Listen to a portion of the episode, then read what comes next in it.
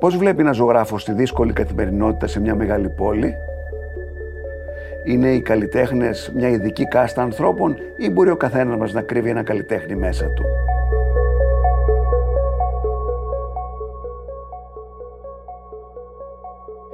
Είναι η καλλιτεχνική δημιουργία προϊόν έμπνευσης ή μήπως είναι προϊόν σκληρής καθημερινής δουλειάς; Ακούτε το ράδιο Κάπα, το εβδομαδιαίο podcast καθημερινής. Είμαι ο Νότης Παπαδόπουλος και συζητώ σήμερα με το γνωστό οικαστικό Γιώργο Χαδούλη. Κύριε Χαδούλη, καλώς ορίσατε στο ράδιο Κάπα. Καλησπέρα. Μήπως να μιλάμε στον ελληνικό; Βέβαια. Περνάμε δύσκολες και μουντές μέρες, λόγω των τεμπών φαντάζομαι, αλλά και της προεκλογικής περίοδου, η οποία τα κόμματα συγκρούνται συνήθως για ανούσια πράγματα. Πώς ένας καλλιτέχνης με αισιόδοξη ματιά σαν τη δική σας, γιατί βλέπω χρώματα, πολλά χρώματα στη δουλειά σας, ε, αισθάνεται τέτοιες εποχές; Για μένα η, εποχή, η άνοιξη είναι η καλύτερη εποχή, οπότε δεν θα συμφωνήσω ότι είναι μοντή η εποχή. Ωραία. Το ότι έρχονται οι εποχές και παρέρχονται, όπως δηλαδή θέλω να πω και οι εκλογές και όλα αυτά τα. ακόμη και το τρομερό δυστύχημα. Έτσι είναι η ζωή, είναι σκληρή η ζωή. Αλλά είναι αισιόδοξο ότι έρχεται η άνοιξη πάντα. Έτσι mm. ανοίγει, ο κόσμος βγαίνει. Θέλω να πω η ζωή είναι μεγαλύτερη από αυτό. Έχετε μια αισιοδοξία. Όλα τα έργα σας βλέπω ότι έχουν μια αισιοδοξία τέτοιου είδους. Είναι ο τρόπος να ζει κανείς, νομίζω. Μάλλον είναι εγγενές, δεν ξέρω, αλλά πώς αλλιώς δηλαδή. Ήθελα να ξέρω όταν είσαστε στεναχωρημένος ή όταν είσαστε down, ε, η δουλειά σας είναι. Ε, ε, η ζωγραφική είναι ένας τρόπος να ζει κανείς. Αυτό είναι το σημαντικό σε, μεν, σε, σε εμάς, τους ζωγράφους. Και αυτό είναι που σε βγάζει από όλα αυτά τα δύσκολα, σκληρά πράγματα της ζωής. Δηλαδή οι απώλειες, θάνατοι, όλα αυτά. Είναι ένας τρόπος δουλεύοντας να τα ξεπερνάς. Οπότε είναι σημαντικό να δουλεύεις. Η, η δουλειά είναι καθημερινό πράγμα για να Δηλαδή θέλω να πω, πάει 8 ώρες στο, στο, στο ατελιέ και ναι, εγώ ένα... ας πούμε πάω την κόρη μου το πρωί στο σχολείο και 8.30 ώρα είμαι εδώ και φεύγω το βράδυ. Μπορεί και να μείνω κι άλλο δηλαδή. 8.30 ώρα, 9, 10. Και όλη αυτή την ώρα που πάει κάποιος στο ατελιέ του, έχει κάτι να ζωγραφίσει, ε, σκέφτεται ή κάθεται, μπορεί να κάθεται και σε ένα τελάρο κενό και να το βλέπει; Όλα αυτά μαζί, αλλά πάντως πρέπει να είσαι εδώ και πάντα σε απασχολεί. Το ζήτημα είναι ότι και έξω που βγαίνω, πάντα με απασχολεί αυτό που κάνω. Δεν μπορεί να το ξεχάσω ακριβώς. Δηλαδή και πράγματα που βλέπω, οι ανθρώπους, οι συζητήσεις, όλα αυτά πάντα υπάρχει ένα πράγμα στο, που με απασχολεί. Το μυαλό δηλαδή είναι εκεί, θέλω να πω. Η δημιουργικότητα και στη δουλειά. Υπάρχουν μέρες που δεν πάει πολύ καλά. Δηλαδή, κάνεις, ναι. δεν σου πάει. Κάθεσαι, το κοιτάς, το βλέπεις. Και να μην κάνεις κάτι, πάντως είσαι εκεί. Δεν γίνεται να φύγεις. Αν, αν να φύγεις, ε, μετά ξανά πάλι δεν, δεν κερδίζεις κάτι δηλαδή.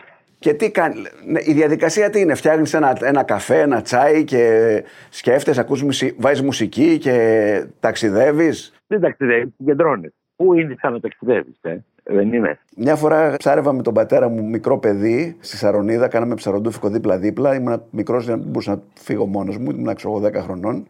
Και ξαφνικά τα παρατάει όλα, πετάγεται έξω, αφήνει τα ψαροντούφεκα της μάσκες και τρέχει γρήγορα στο σπίτι που ήταν δίπλα, γιατί του είχε έρθει ένας στίχος και έπρεπε να τον γράψει ή θα τον ξεχάσει. Γίνονται τέτοια πράγματα και στους ε, Δεν είναι το ίδιο, γιατί ναι. τέλος πάντων ένα τραγούδι μπορεί να το γράψεις σε ένα πακέτο τσιγάρα, ας πούμε. Ναι, ναι. Ε, στη ζωγραφική δεν είναι τόσο απλό. Αλλά παρόλα αυτά βλέπεις ότι ενώ είχατε πάει για ψάρμα και ήταν, δηλαδή τον ενδιαφέρει αυτά, ξαφνικά όταν του ήρθε κάτι. Στο μυαλό ήταν αλλού. Του ήρθε, δηλαδή θέλω να πω ότι ενώ ήταν στο ψάρεμα, ήταν και αλλού. Δηλαδή, βασικά το, αυτό θέλω να πω. Δηλαδή, αυτό είναι το σημαντικό. Ότι πάντα σε απασχολεί κάτι. Άρα η, ζω, η ζωγραφική λοιπόν είναι ένα κομμάτι του εαυτού σου, ας πούμε. Το, το οποίο, η δημιουργικότητά σου. Α, είναι το πιο σημαντικό κιόλας. Ναι, ναι γιατί ένας ζωγράφος, ένας καλλιτέχνης, φαντάζομαι, αλλά εγώ μπορώ να μιλάω μόνο για τους ζωγράφους. Ε, δηλαδή και εγώ 15 χρονών, ο λόγος που έψαχνα ένα νόημα στη ζωή μου, δηλαδή γιατί ζω, ας πούμε, ήταν ακριβώς αυτό. Μέσα από τη ζωγραφική καταλάβαινα ότι έχει ένα νόημα αυτό το πράγμα. Αλλιώς δεν καταλαβαίνω κανένα νόημα. Είναι absurd, πώς το λέμε, είναι παράλογη η ζωή. Ναι. Δηλαδή είσαι μικρό παιδί τώρα και τι είδες το οποίο είπες, Να, εδώ θέλω να κάνω αυτό. Ε, ε, τι ήταν αυτό. Εμένα μου άρεσε η ζωγραφική και η, η μουσική. Απλά τη μουσική, επειδή παίζα μουσική και με φίλους και με τέτοια και περιμέναμε, ξέρω εγώ, τον τράμερ δεν ερχόταν γι' αυτά. Λέω η ζωγραφική μπορώ να την κάνω μόνος μου. Με τα πιο απλά πράγματα. Δηλαδή δεν έχω ανάγκη ούτε όργα. Δηλαδή είναι κάτι πάρα πολύ αυτό. Και προφανώς δεν ήταν μόνο αυτό, ήταν και άλλα πράγματα. Δηλαδή δεν το είχα ξεκινήσει πιο νωρίς στη μουσική και στη μουσική παίζει ρόλο. Δεν ξέρω, τέλος πάντων αφοσιώθηκα στη ζωγραφική. Και ήταν κάτι το οποίο έπρεπε να κάνω. Δεν ήταν κάτι το οποίο έλεγα. Ε, δηλαδή ήταν πολύ σημαντικό για μένα. Mm. Εγώ ήμουν 15 χρονών, 16. Και τι, άρχισες να ζωγραφίζεις, ε, είπες θα σπουδάσω αυτό; Πάντα. πάντα. Η, η ζωγράφη αυτό είναι ότι όλα τα παιδιά ζωγραφίζουν. Κάποια στιγμή σιγά σιγά τα παρατάνε. Ε, mm. οι ζωγράφοι δεν τα παρατάνε. Αυτό είναι η διαφορά. Ακούω έναν εκπαιδευτικό μεγάλο σε, σε ένα TED Talk να λέει ότι όλα τα παιδιά είναι καλλιτέχνες, γεννιούνται καλλιτέχνες, αλλά μετά μέσα από το σύστημα της εκπαίδευσης και της πειθαρχίας και από αυτή τη διαδικασία το χάνουν. Πολύ λίγοι ε, μένουν. Δεν φταίει το σύστημα της εκπαίδευσης. Δεν φταίει. Είναι άσχετο από το, το θέμα. Ναι. Ε, δηλαδή η ανάγκη σου είναι τόσο έντονη που το κάνεις. Όσο ποιο είναι να το κάνεις. Δεν εννοώ κάποιος που έχει απλώς μια ικανότητα σχεδίου. Ε, εκεί μπορεί να είναι κάτι άλλο. Ένας καλλιτέχνης πρέπει οπωσδήποτε να διαχειριστεί ακριβώς αυτό το πράγμα. Ότι δεν σε νοιάζει. Δηλαδή είναι κάτι το οποίο είναι, πρέπει οπωσδήποτε να γίνει. Να το εκφράσεις αυτό που Η αισθάνεσαι. δυσκολία αυτή. Δεν, είναι για, δεν χρειάζεται ενθάρρυνση στην πραγματικότητα. Είναι σαν να θες να φας, ας πούμε. Εσύ κάθεσαι κάνεις τις μπουντζούρε σου και δεν σε νοιάζει τι νομίζουν οι άλλοι. Γι' αυτό έχεις να διαχειριστείς. Σπούδασες ζωγραφική; Ναι, στο Παρίσι. Η μητέρα μου είναι Γαλλίδα. Οπότε έτσι κι αλλιώς εγώ ήθελα να φύγω. Μεγάλο στην Ελλάδα. Και Αλλά πήγες εγώ στο στο Παρί- Οι γονεί μου είναι μια ιδιαίτερη περίπτωση. Ήταν, ε, ο μπαμπάς μου ήταν γεννημένος στην Αγγλία, γνώρισε τη μάνα μου εκεί, η μάνα μου είναι Γαλλίδα. Οπότε ε, ήθελα να φύγω. Ναι. Είχαν χωρίσει κιόλας, οπότε ήθελα εγώ να αναξαρτοποιηθώ δηλαδή. Το οποίο το Παρίσι ήταν ε, καταπληκτικό. Όταν έφτασα εκεί, λέω αυτό είναι. Ήταν σαν Disneyland για ένα ζωγράφο. Γιατί είχες παντού ερεθίσματα, καλλιτέχνες, ενθάρρυνση; Η του 20ου αιώνα είναι. Δηλαδή το βλέπεις, βλέπεις που έμενε ο Πικάσο. Είναι εκεί το ίδιο κτίριο, δεν είναι κάτι άλλο. Η Οντεγκάη, όλοι αυτοί οι ζωγράφοι δηλαδή είναι παρόντες. Είναι ένα ζωντανό μουσείο, ας το πούμε. Ενώ στο δρόμο αυτό, περπατάς στο ίδιο, στο ίδιο δρόμο. Αυτός πήγαινε στο ίδιο καφενείο που πας και εσύ. Είναι, είναι πάρα πολύ. Πραγματικά είναι Disneyland για τους ζωγράφους. Ε, Δηλαδή στο καφενείο ήταν ένας ζωγράφος τον οποίο πήγαινες δίπλα και του έλεγες. Του μιλούσες και ε, βοήθησέ με να κάνω να δείξω. Τι, τι, τι, ε, Για το καφενείο γινόντουσαν άλλα, αλλά άλλο θέλω να πω ότι στο καφενείο που πήγαινα εγώ παλιά, πριν 20 χρόνια, σύγχρονο ο Πικάσο, ας πούμε. ναι. Ή, ο- α, θέλω να- ή ο Τζακομέτη. ή ο- Θέλω να πω δηλαδή, αλλά αυτά είναι το ίδιο καφενείο, η ίδια καρέκλα. Δεν είναι όπως περπατάμε εδώ, ας πούμε, στην αρχαία αγορά και Ναι. μπορείς να φανταστείς περίπου πώς είναι. Ο Περικλής ήταν κάπου εδώ και μίλαγε ναι, πριν από μερικές χιλιάδες χρόνια. Ναι. Δεν είναι με τον ίδιο τρόπο. Είναι όντως σαν να, σαν να μόλις έφυγε από την καρέκλα αυτή και μπήκε εσύ. Και υπήρχαν και Έλληνες εκεί σαν και εσένα οι οποίοι, με τους οποίους συνδέθηκες, είχες επιρροές; Έκανα πολύ, αλλά Α. και με τον Τάκη, τη Μαρίνα Καρέλα. Ε, δούλευα και ως βοηθός για αυτούς κατά διαστήματα. Α, σπουδαίο είναι αυτό. Ναι, πολύ. Με τον Τζαρούχη Και μετά; Και έμεινα 10 χρόνια εγώ. Σχεδόν, ξέρω εγώ, 10 χρόνια. Αλλά πη- στα τελευταία χρόνια πηγαίνω ερχόμουν. Είχα αρχίσει να εκθέτω και εδώ, έβγαζα και χρήματα. Πολύ νωρίς. Ευτυχώς ήταν πολύ καλή εποχή τότε. Εδώ. Και μετά πώς αποφασίζεις να έρθεις στην Ελλάδα; Γιατί έβγαζα περισσότερα χρήματα στην Ελλάδα. Και ήθελα να είμαι ανεξάρτητος, δεν ήθελα να με τρέφουν οι γονείς μου. Η Ελλάδα είναι μια χώρα η οποία σε εμπνέει περισσότερο ας πούμε, από το Παρίσι, όπου έχουν, ε, υπάρχουν τόσοι πολλοί καλλιτέχνες. Δεν, δεν σε εμπνέει. Είναι σημαντική γιατί εγώ μεγάλωσα εδώ, αλλά και στο Παρίσι αισθανόμουν άνετα, αλλά δεν μπορούσα να ζω μόνος μου από τη ζωγραφική στο Παρίσι. Ενώ εδώ μπορούσα. Η ζωή είναι Δηλαδή έβγαζα ευθυνότερη. αρκετά χρήματα για να μπορώ. Την πρώτη μου έκθεση έβγαλα χρήματα δηλαδή. Το οποίο ήταν, είναι δύσκολο πια. Τότε τι ζωγράφιζες; Δεν νομίζω ότι είχε αλλάξει. Δεν ξέρω, δηλαδή είναι περίεργο. Είναι σαν να πεις πώς ήσουν τότε, δεν ξέρω. Ε, το παρόμοια πράγματα. Είδα η τελευταία σου έκθεση, ας πούμε, ήταν αυτή που πήγα εγώ, εν πάση περιπτώσει. Είχε ζωγραφίσει, ε, η βάση του ήταν η Ακρόπολη. Και ζωγράφιζε. Αυτό ήταν ακριβώς γιατί η Ακρόπολη είναι σημαντική εδώ για μας. Ναι. Και όχι μόνο δηλαδή, αλλά θέλω να πω ότι είχε ένα λόγο και πολιτικό κιόλας. Όταν τα ξεκίνησαν να κάνουν τις Ακροπόλεις. Τι Με πολιτικό την λόγο; έννοια της δημοκρατίας εννοώ. Πέρα από την ομορφιά του μνημείου, πέρα από το πράγματα έρχονται και παρέρχονται, οι δυσκολίες, η κοινωνία, πόσο σημαντικό είναι η δημοκρατία για μας. Γιατί αυτά τα ζητήματα τα νιώθει στην Ελλάδα, είναι έντονα. Δεν Ναι. είναι απλώς δηλαδή ένα μνημείο, δεν είναι ξέρω εγώ, ο ναός του. Είναι ο Παρθενώνας. Είναι αυτό που συμβολίζει, δηλαδή η δημοκρατία. Το οποίο είναι πολύ σημαντικό και για μένα είναι πολύ σημαντικό. Α, Η εποχή των μνημονίων και όλη αυτή της καταιγίδας που περάσαμε. Ναι. Σε όλα αυτά αναφέρομαι. Ναι, δηλαδή πόσο σημαντικό είναι το να υπάρχει δημοκρατία και να συνεννοούμαστε. Δηλαδή. Γιατί αυτό είναι η δημοκρατία.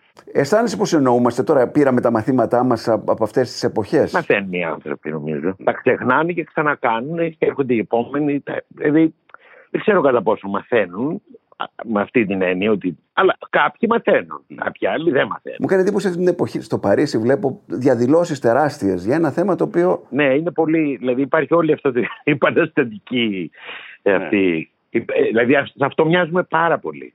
Ναι, αλλά θέλω να πω. Πολύ μεγαλύτερη, πολύ ισχυρότερη χώρα ναι. και δεν διακυβεύονται τα πράγματα το να διαλυθούν, ας πούμε. Ενώ εδώ δεν ξέρω, ίσως επειδή μεγάλωσα εγώ στη Χούντα, παρόλο που ήμουν πολύ μικρός, αλλά το ένιωθα πολύ έντονα ε, από τους γονείς μου ως παιδί. Ξέρεις πώς πώς καταλαβαίνεις ναι. ότι κάτι συμβαίνει, γιατί έχουν ένα άγχος, ανασφάλεια, φόβο. Ε, τα ρουφάς αυτά. Είναι πιο εύθραυστη η δημοκρατία εδώ σε μια μικρή χώρα, εν πάση περιπτώσει. Δεν έχουμε μια τάση να τα κάνουμε όλα, να τα σπάμε όλα, ας πούμε. Φαντάζομαι όμως ότι αν οι Γάλλοι είχαν να κάνουν όλα αυτά που κάναμε εμείς μέσα σε 2, 3, 4, 5 χρόνια στα μνημόνια, ε, θα είχαν έρθει τα πάνω κάτω. Πολύ δύσκολο. Εντάξει, αυτή είναι και πολιτισμική κοινωνία. Εμείς δεν έχουμε τέτοια θέματα. Οπότε η οικογένεια βοήθησε πολύ σε αυτό. Εκεί όμως βέβαια υπάρχει κράτος. Ναι. Και γι' αυτό γίνεται όλη τη φασαρία. Αλλά οι παροχές των Γάλλων, είναι, δηλαδή το, το πόσο βοηθάει το κράτος τον πολίτη, παρόλο που πληρώνει τα μισά, είναι, η μισή φορεία είναι σε φόρους, ας πούμε,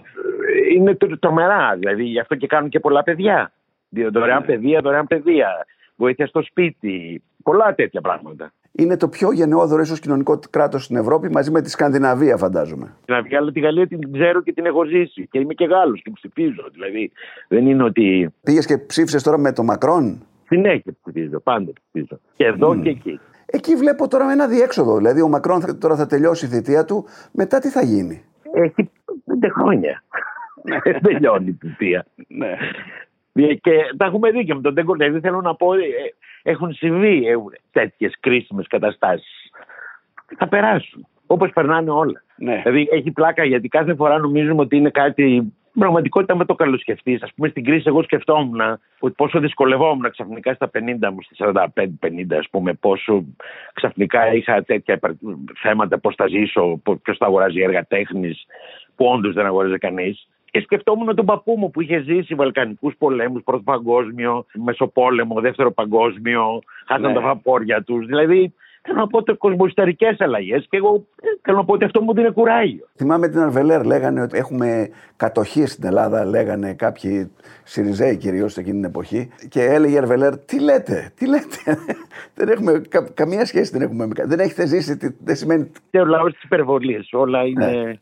Ναι κατοχή, χούντα, δεν ξέρω τι. Ε, πράγματα.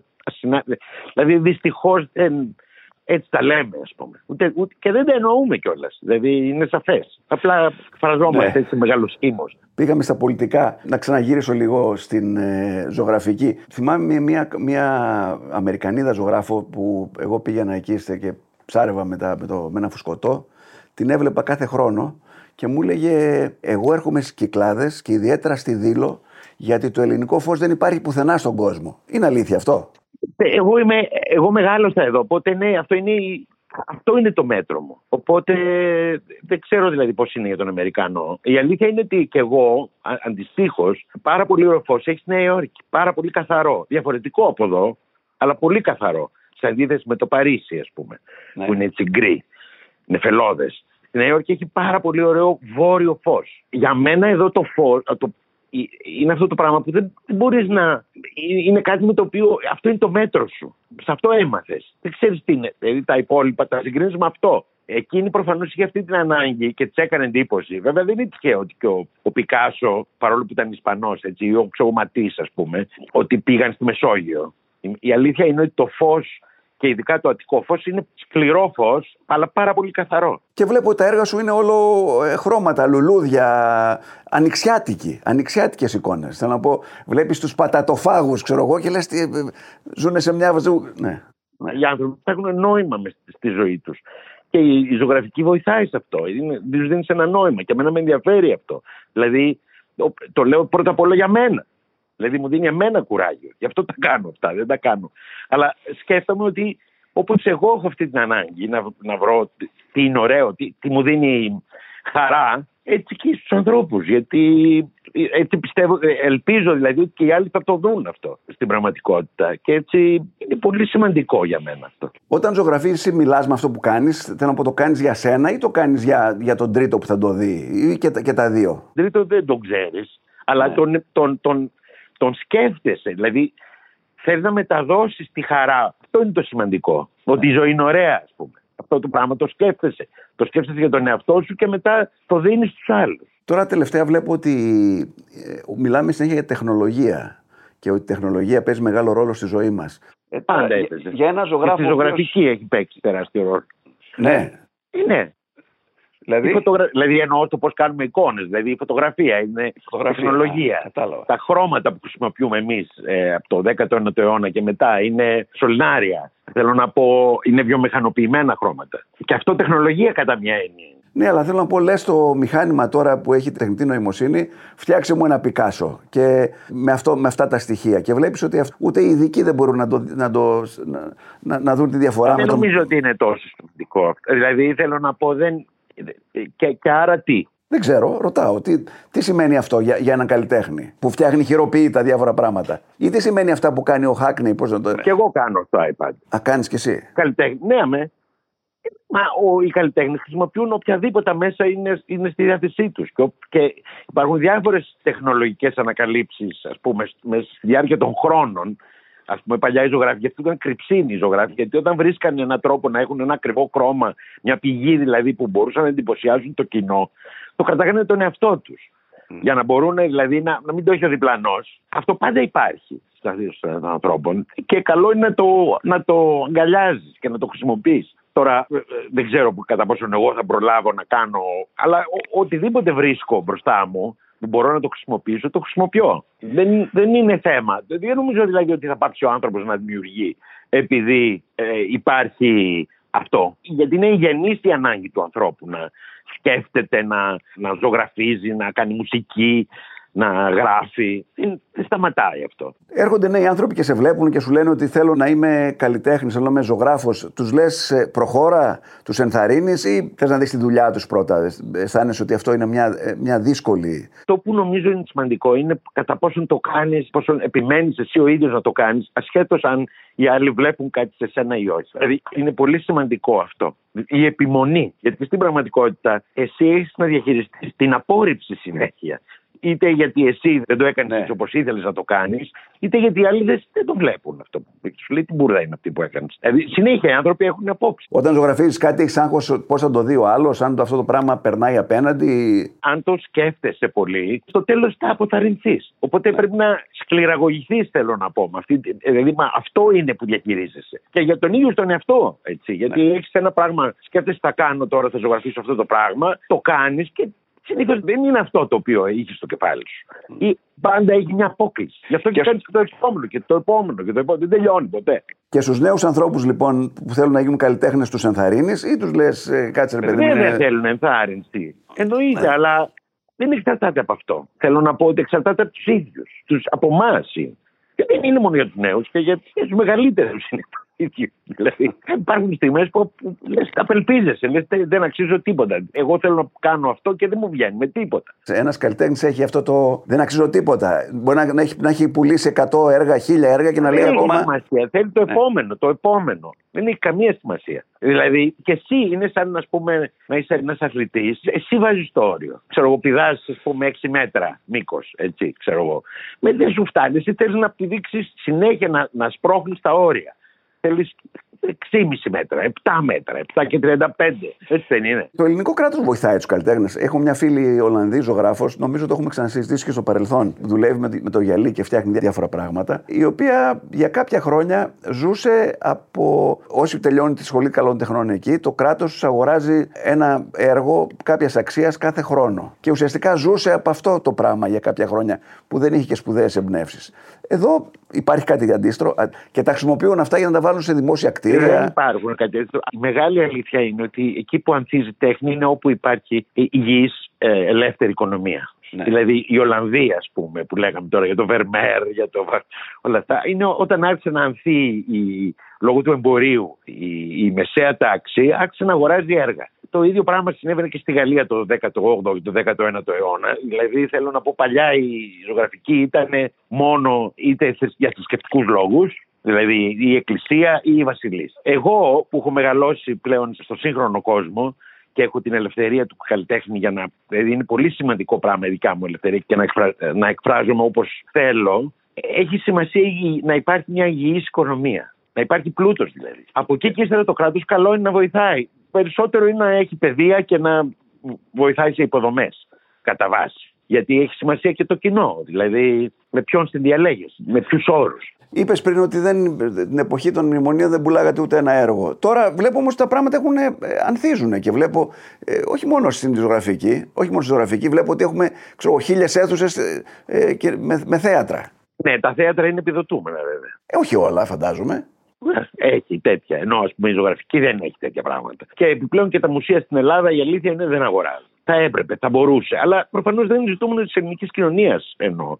Γιατί δημοκρατία έχουμε. Άμα θέλαμε, θα το ζητάγαμε από τους βουλευτές μας τέλος πάντων. Η αλήθεια είναι ότι αυτό που λέμε οικαστικά στην Ελλάδα δεν, δεν αφορά πάρα πολλούς ανθρώπους. Η μεγάλη αλήθεια είναι ότι όλοι τρέχουν στα μουσεία να δουν του μεγάλους καλλιτέχνες, να άνοιξει πινακοθήκη. Α πούμε, πήγαν όλοι στο Παρθένη, όλα αυτά. Αλλά θέλω να πω ότι η μεγάλη αλήθεια είναι ότι προτιμά να πηγαίνουν στο θέατρο. Η μουσική είναι μεγάλης κλίμακας, ενώ πιο δημοφιλής τέχνη από ότι η ζωγραφική. Αν και οι άνθρωποι συνέχεια έχουν ανάγκη από αναπαράσταση, από εικόνες. Μου κάνει εντύπωση, ας πούμε, πώς γεμίζουν τα μουσεία παγκοσμίως, έτσι. Ένας καλλιτέχνης όμως σήμερα, ένας ζωγράφος μπορεί να ζήσει από την τέχνη του ή πρέπει να κάνει και άλλα πράγματα; Η μεγάλη αλήθεια είναι ότι πρέπει να κάνεις πράγματα σχετικά. Δηλαδή πρέπει να διδάσκει καστικά. Είναι πάρα πολύ δύσκολο να κάνεις ζωγραφική και να κάνεις και άλλα πράγματα. Δεν είναι εύκολο. Δεν είναι δηλαδή σαν την ποιήση που ας πούμε ο Σεφέρη ήταν διπλωμάτη και μπορούσε να κάνει και κάτι άλλο. Ε, καλά, φαντάζομαι και οι ποιητές εδώ δεν ζουν τώρα. Βλέπω κάθε γωνία έχει και ένα ποιητή. Ναι. Ποτέ δεν η ποιήση δεν πουλάει, παρόλο που είναι παντα, παντού. Πολλοί κόσμοι διαβάζει ποιήση, αλλά στην πραγματικότητα οι ποιητές δεν ζουν από, το, από τα βιβλία τους. Σε αντίθεση, ας πούμε, με, τα, με τις στορήματα, ας πούμε. Mm. Αυτό είναι παγκόσμιο φαινόμενο, δεν είναι μόνο ελληνικό. Δεν υπάρχει άνθρωπος που να του αρέσει η ποιήση. Είτε γιατί την τραγουδάει. Καταλαβαίνεις τι εννοώ. Ναι, αλλά είναι πιο, πιο δύσκολο είδος είναι, φαντάζομαι. Πιο εύκολο είδος είναι η μουσική. Απλά δεν πουλάει ως αντίτυπα, ως τέτοιο. Και πιο εύκολο είδος είναι και η, η ζωγραφική, νομίζω. Από το να δεις ένα πίνακα, αμέσως ε, κάνει γκέλ αυτό. Πάρα πολλοί άνθρωποι έρχονται και μου λένε: Εγώ δεν είμαι ειδικός. Ενώ ας πούμε στο σινεμά, όταν πάνε να δουν και δουν μια μπουρδα, λένε την μπουρδα είδα. Ναι. Η ζωγραφική δεν το πει κανένας. Γιατί δεν σε πιάνει από το λαιμό. Είναι λίγο σαν το σινεμά. Δύσκολα φεύγεις. Πρέπει να είναι πολύ, σε ενοχλεί πολύ ή να βαριέσαι στο θέατρο, αν σε ενοχλεί η παράσταση, επειδή είναι, υπάρχει η φυσική παρουσία, ή στη μουσική, αν, αν αυτό που ακούς δεν το αντέχει το, το τύμπανό σου, φεύγεις. Η ζωγραφική έχει αυτή την απόσταση, ας το πούμε, που αν θέλεις μπαίνεις, μπαίνεις όσο θέλεις, αφήνεις το, τον εαυτό σου να μπει και να κοιτάξει ένα έργο και να σκεφτεί και να το ζήσει, ας πούμε. Αλλά έχει πλάκα ότι οι άνθρωποι, πολλοί άνθρωποι μου λένε, εγώ δεν είμαι ειδικός. Λες και η, η μεγάλη τέχνη είναι για τους ειδικούς, δεν είναι είναι για, για το μεγάλο κοινό είναι στην πραγματικότητα, η μεγάλη τέχνη. Ε, ναι, αλλά φαντάζομαι κάποιοι άνθρωποι πάνε και αγοράζουν ένα έργο σου γιατί τους αρέσει και γιατί είναι ωραία να βάλουμε στο σπίτι μας κάτι το οποίο είναι διακοσμητικό, ίσως ευχάριστο. Ναι, δηλαδή δεν σημαίνει ότι έχουν κάποια επικοινωνία μαζί του. Χαίρομαι πολύ που συναντώ ανθρώπους και μου λένε κάθε μέρα το βλέπω και χαίρομαι. Ναι, μου φτιάχνει τη μέρα. φτιάχνει ναι, τη μέρα. ναι, αυτό, αυτό είναι είναι πάρα πολύ ωραίο. Ε, δηλαδή σου δίνει κουράγιο αυτό. Ότι όντως και σε κάποιον δίνεις χαρά. Που αυτό είναι για μένα πάρα πολύ ωραίο. Ποιος το λέγει, ο Έκο, η τέχνη είναι περισσότερο respiration παρά inspiration. Περισσότερη. Είναι, είναι αυτό, μα γι' αυτό σου είπα ότι πρέπει να είσαι εδώ και να δουλεύεις. Mm. Δεν γίνεται αλλιώς. Δηλαδή θέλει κόπο. Μεγάλο κόπο. Όχι να τον βλέπει ο θεατής. Ο θεατής πρέπει να, να, να αισθάνεται σαν ένα αεράκι που το συνεπέρνει. Αλλά αυτό δεν γίνεται αυτόματα. Έχουμε όλοι μας οι άνθρωποι μια καλλιτεχνική ευαισθησία. Δηλαδή θέλω να πω, ε, αξίζει τον κόπο κάποιος ο οποίος όταν παίρνει τη σύνταξή του να δοκιμάσει και κάτι άλλο.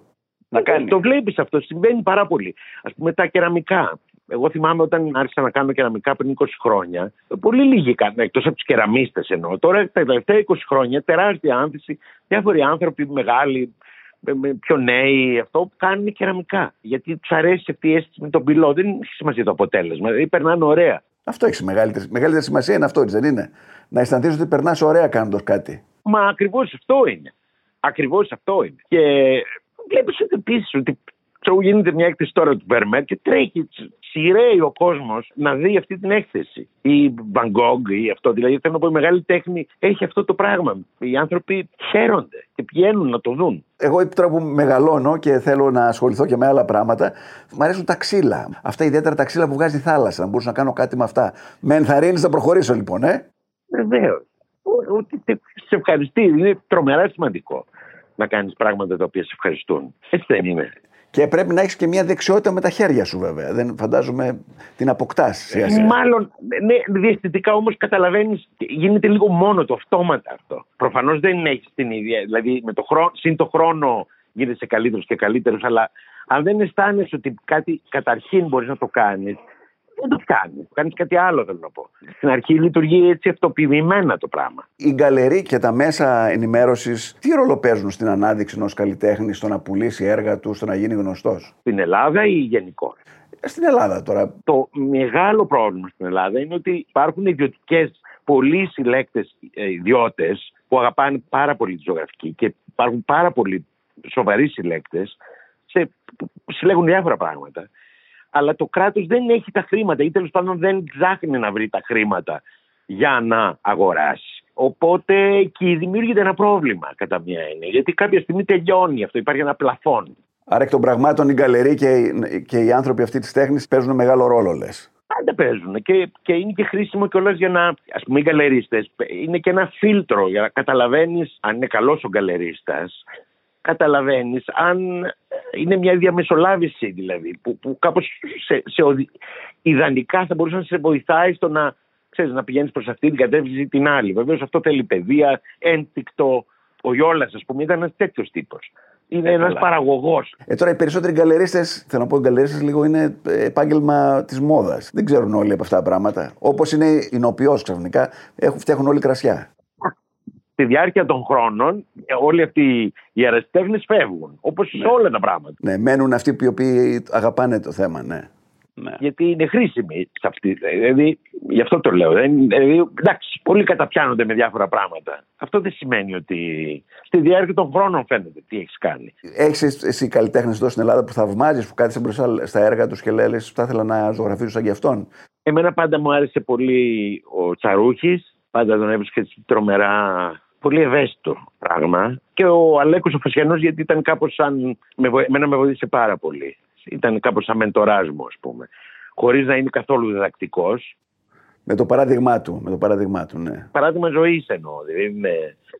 Εκατομμύρια πράγματα μου αρέσουν. Δεν είναι... δηλαδή, το ζήτημα είναι πώς υπάρχει κάτι συναισθηματικό καμιά φορά. Να, ας πούμε, τον Αλέκο, ας πούμε, που είναι γιατί το γνώρισα, γιατί κάναμε πάρα πολύ παρέα. Οπότε δεν είναι το ίδιο σε στιγματίζουν πράγματα με τα οποία συνδέεσαι βαθιά.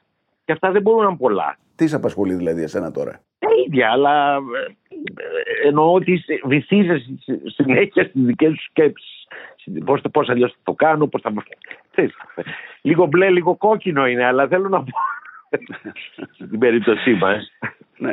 Υπήρχε μια γενιά καλλιτεχνών πάντως ε, στην Ελλάδα που ε, ήταν η χρυσή εποχή φαντάζομαι της, επο... της ζωγραφικής που ε, τώρα δεν βλέπω να υπάρχουν τόσο μεγάλοι ε, καλλιτέχνες πλέον. Το είναι και διεθνές, δεν είναι μόνο ελληνικό. Ήταν πιο μικρός ο κόσμος. Ήταν οι λιγότεροι αυτοί που κατάφερναν να ζουν από τη ζωγραφία. Δηλαδή ήταν πιο περιερισμένο όλο αυτό. Τώρα πια δεν είναι έτσι. Υπάρχουν καλλιτέχνες Κινέζοι, Αμερικανοί. Δηλαδή αυτό που λέγαμε παλιά, ας πούμε, ότι υπήρχαν, ξέρω εγώ, μια κεντρική σκηνή που ήταν στο Παρίσι, στη Νέα Υόρκη κτλ. Και, και ήταν πολύ σημαντική. Εντάξει, υπάρχουν ακόμα, αλλά υπάρχουν εκατομμύρια καλλιτέχνες από όλο τον κόσμο. Μπερδεύεται το πράγμα. Υπάρχει τεράστια παραγωγή. Mm. Μην ξεχνάμε ότι ο κόσμος μέχρι το 89 δεν, δεν υπήρχε. Εκείνη ήταν κλειστή, η Ρωσία δεν υπήρχε. Δηλαδή ο κόσμος ήταν πολύ περιορισμένος. Αλλά μήπως είναι και λίγο ότι οι δύσκολοι καιροί κάνουν και σημαντικούς πολιτικούς, κάνουν και σημαντικούς ε, ζωγράφους, οι καλλιτέχνες. Θέλω να πω, μήπως παίζει ρόλο και πώς έχεις μεγαλώσει. Τι ερεθίσματα έχεις πάρει στη ζωή σου. Δεν νομίζω ότι θέλω να πω η αναγέννηση. Δεν είναι ότι χρειάζεται να είναι οι καιροί δύσκολοι. Στην πραγματικότητα είναι τα μεγάλα επιτέγματα των ανθρώπων. Α πούμε, ο 5ο αιώνας εδώ, η αναγέννηση, ο 18ο, ο 19ο στη Γαλλία. Είναι επο, εποχές που πλούτου και ε, όπου ο ένας πατάει πάνω στον άλλον ακριβώς γιατί και έτσι δημιουργείται έτσι μια, τερά, μια έκρηξη ας πούμε. Αλλιώς οι καλλιτέχνες έτσι κι αλλιώς υπάρχουν και στις δυσκολίες και στις ευκολίες μεμονωμένα κάπως. Mm. Όταν όμως ξαφνικά υπάρχουν περίοδοι στην ιστορία που συμβαίνουν ένα πράγμα που λες πώς έγινε αυτό και ξαφνικά υπήρχαν εκατό διάνοιες ας πούμε.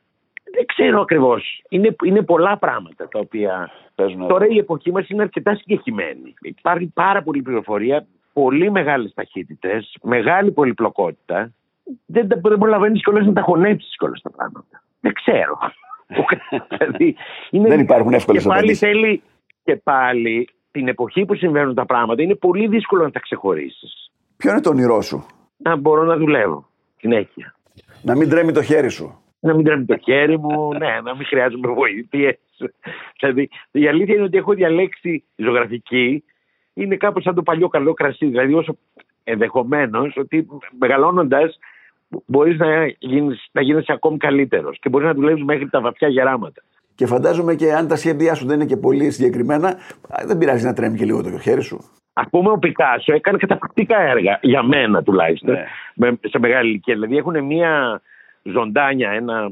Λες τώρα αυτό θα μπορούσε να είναι και 20 χρόνων παιδί. Δηλαδή. Δεν έχει λεπτομέρειες και τέτοια, είναι αυτό που λες, αλλά έχει μια αδρότητα, μια, μια ένταση και ήταν 90 χρονών; Μια ζωτικότητα δηλαδή, αυτό εννοώ. Γιώργο Χαδούλη, σε ευχαριστώ πολύ για αυτή τη συζήτηση. Ευχαριστώ και εγώ. Γεια χαρά. Γεια χαρά.